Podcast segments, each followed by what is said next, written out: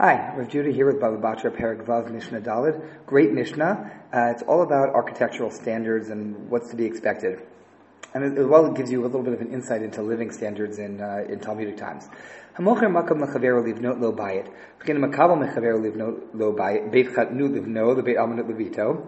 So if you buy from someone a space, and you say, I'm buying it to build a house, in the alternative, if you contract and there's someone that hires you to build a house, so you've bought a space for building a house, you're, you're, you're building a house for someone, whether it's a Beit Chatnut Livno, that means a house of marriage, it's a newlywed apartment, uh, or Beit Almanut Libito, unfortunately one's daughter's become a widow and it's going to move in nearby, so you want to get her a place to stay.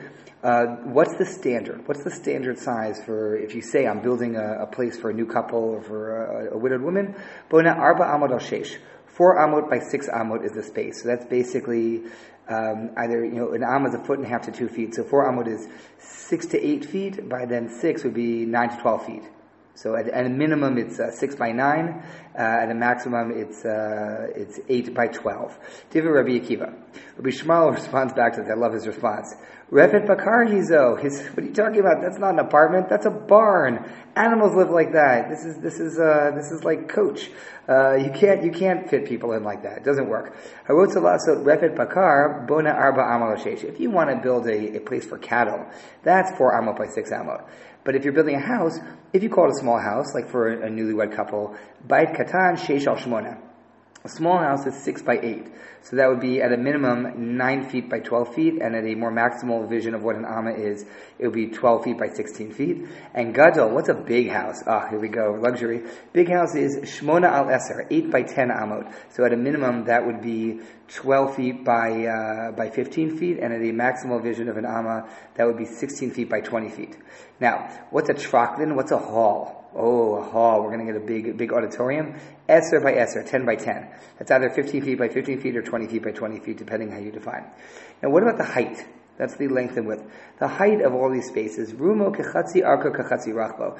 Take the length and the width, add them together and divide by two. So on our smallest version of Rabbi Meir, we had four amot by six amot, so add four and six is ten, divided by two, so uh, you're going to get five amot high. Um, if you take the approach of Rabbi Shmuel, that's a small house is six by eight amot, so six by eight amot is going to be eight plus six is fourteen, it's going to be seven amot high, seven amot is, you know, again, it's, it's, a foot and a half to two feet per amma. Um, and so on and so forth. That's how it goes. Raya ledavar hechal. And the proof of this is it's like the Beit HaMikdash. The Beit HaMikdash was 20 amot by 40 amot, and the ceiling was 30 amot. So if you add 20 and 40, you get 60. Divided by half, it's 30. So that's the formula, is that the height of a building is assumed, unless stated otherwise, to be half the combined length and width dimensions of the building. Rashum ben Gamliel Omer Hakoki ben Hechal. So Rashum ben Gamliel says all is like the building of the Beit HaMikdash. There's a question about this. Is he saying, yes, that's the way all buildings should be done, is having the height be half the combined length and width? Or is it a question? It's a rhetorical question. What? Do we build everything like the Beit HaMikdash? The Beit HaMikdash was a particular style. You don't have to build everything like the Beit HaMikdash. You build it to whatever's normal in our area. That's how you build it.